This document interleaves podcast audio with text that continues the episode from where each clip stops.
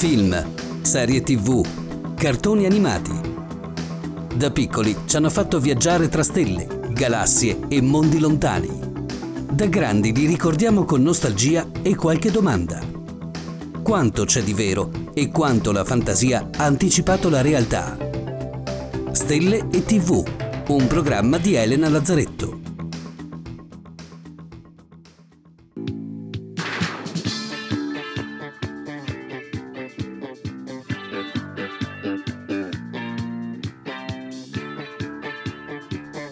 Ricordate i grandi robot dei cartoni animati?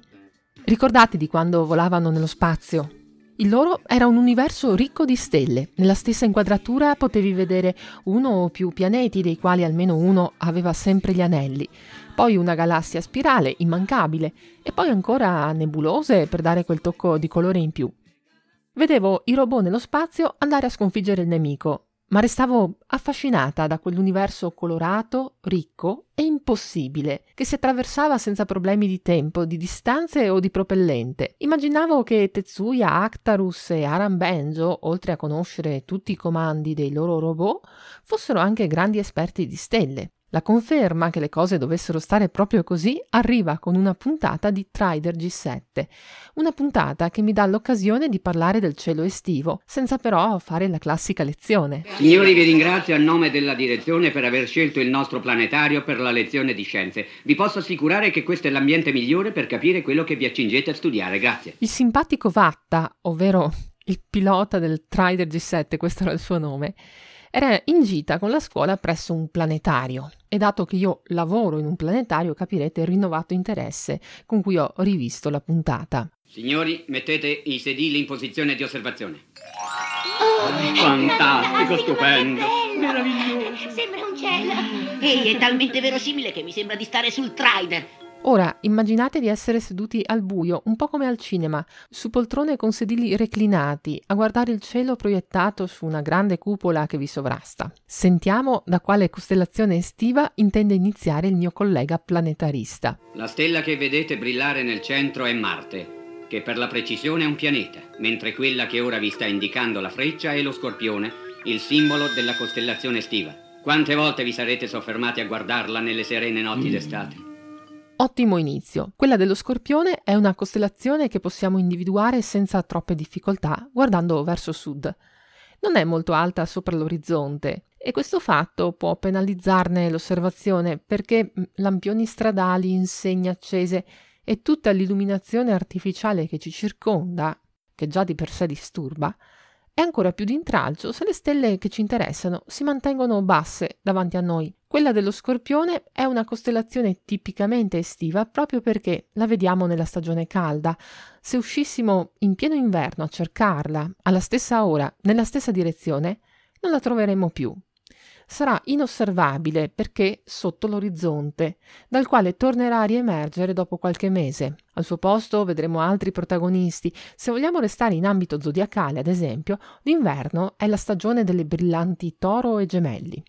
A differenza di altre costellazioni, il modo in cui possiamo immaginare di unire fra loro le stelle dello Scorpione riesce davvero a ricordare la forma della velenosa creatura, soprattutto per quanto riguarda la coda, ma l'elemento che ci permette di capire che stiamo guardando proprio questa costellazione è una stella che si distingue per il suo colore rossastro e che rappresenta il cuore pulsante dello Scorpione. Scommetto che nessuno di voi conosce il nome della stella che si trova al centro della costellazione dello Scorpione. Ehi, Kenichi, tu la conosci? Sai, le stelle non mi hanno mai interessato granché.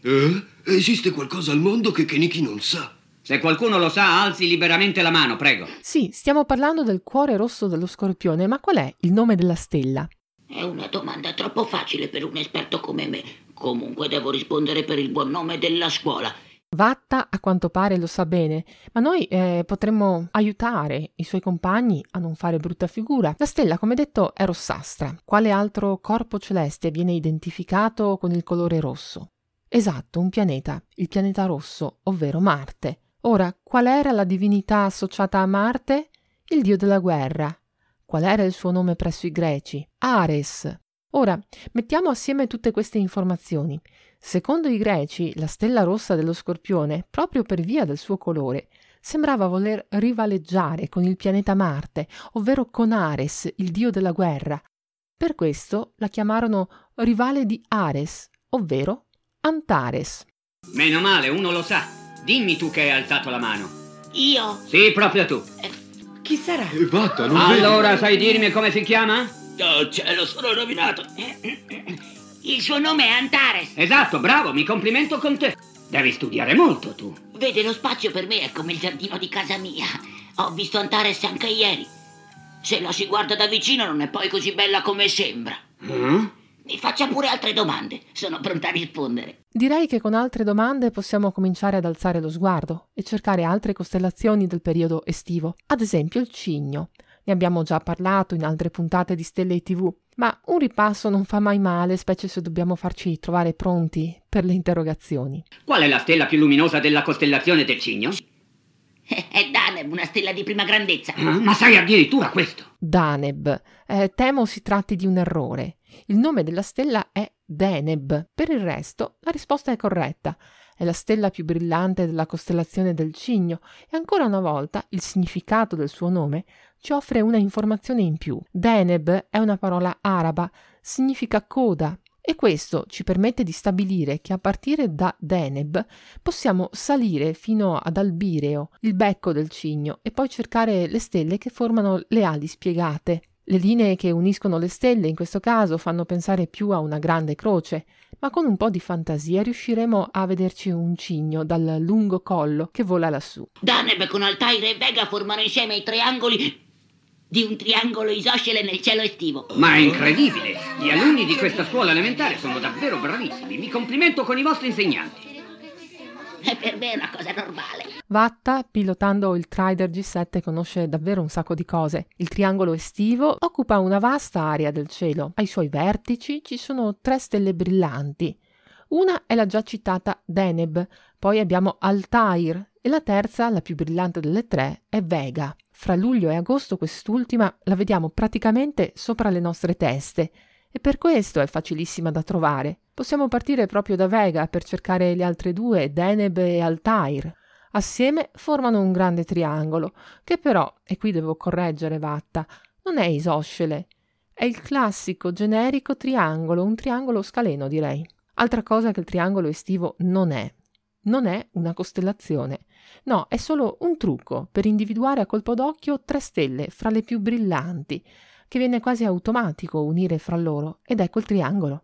Da qui in poi possiamo concentrarci su ciascuna delle 3 stelle citate e cercare di individuare, per ciascuna, la costellazione di appartenenza. Ancora una volta, saranno i nostri ricordi di geometria della scuola elementare a venirci in aiuto. Vega sovrasta 4 stelline che formano un piccolo parallelogrammo.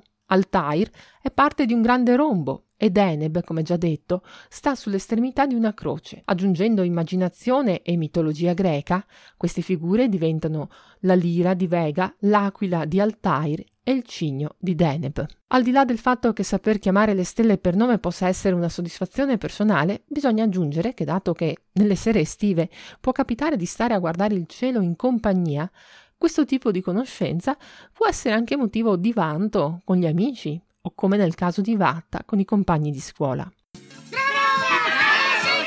Tu sei tutti noi, Vatta.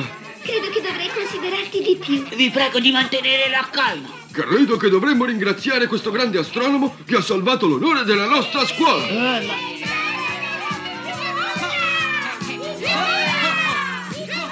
Compiti per la prossima volta. Osservare il cielo, naturalmente. Io vi do appuntamento alla prossima puntata di Stelle TV. Lui di quell'amico fedele che più micidiale. Trider G7. Tu del cosmo imbattibile l'eroe. Trider G7. Invincibile.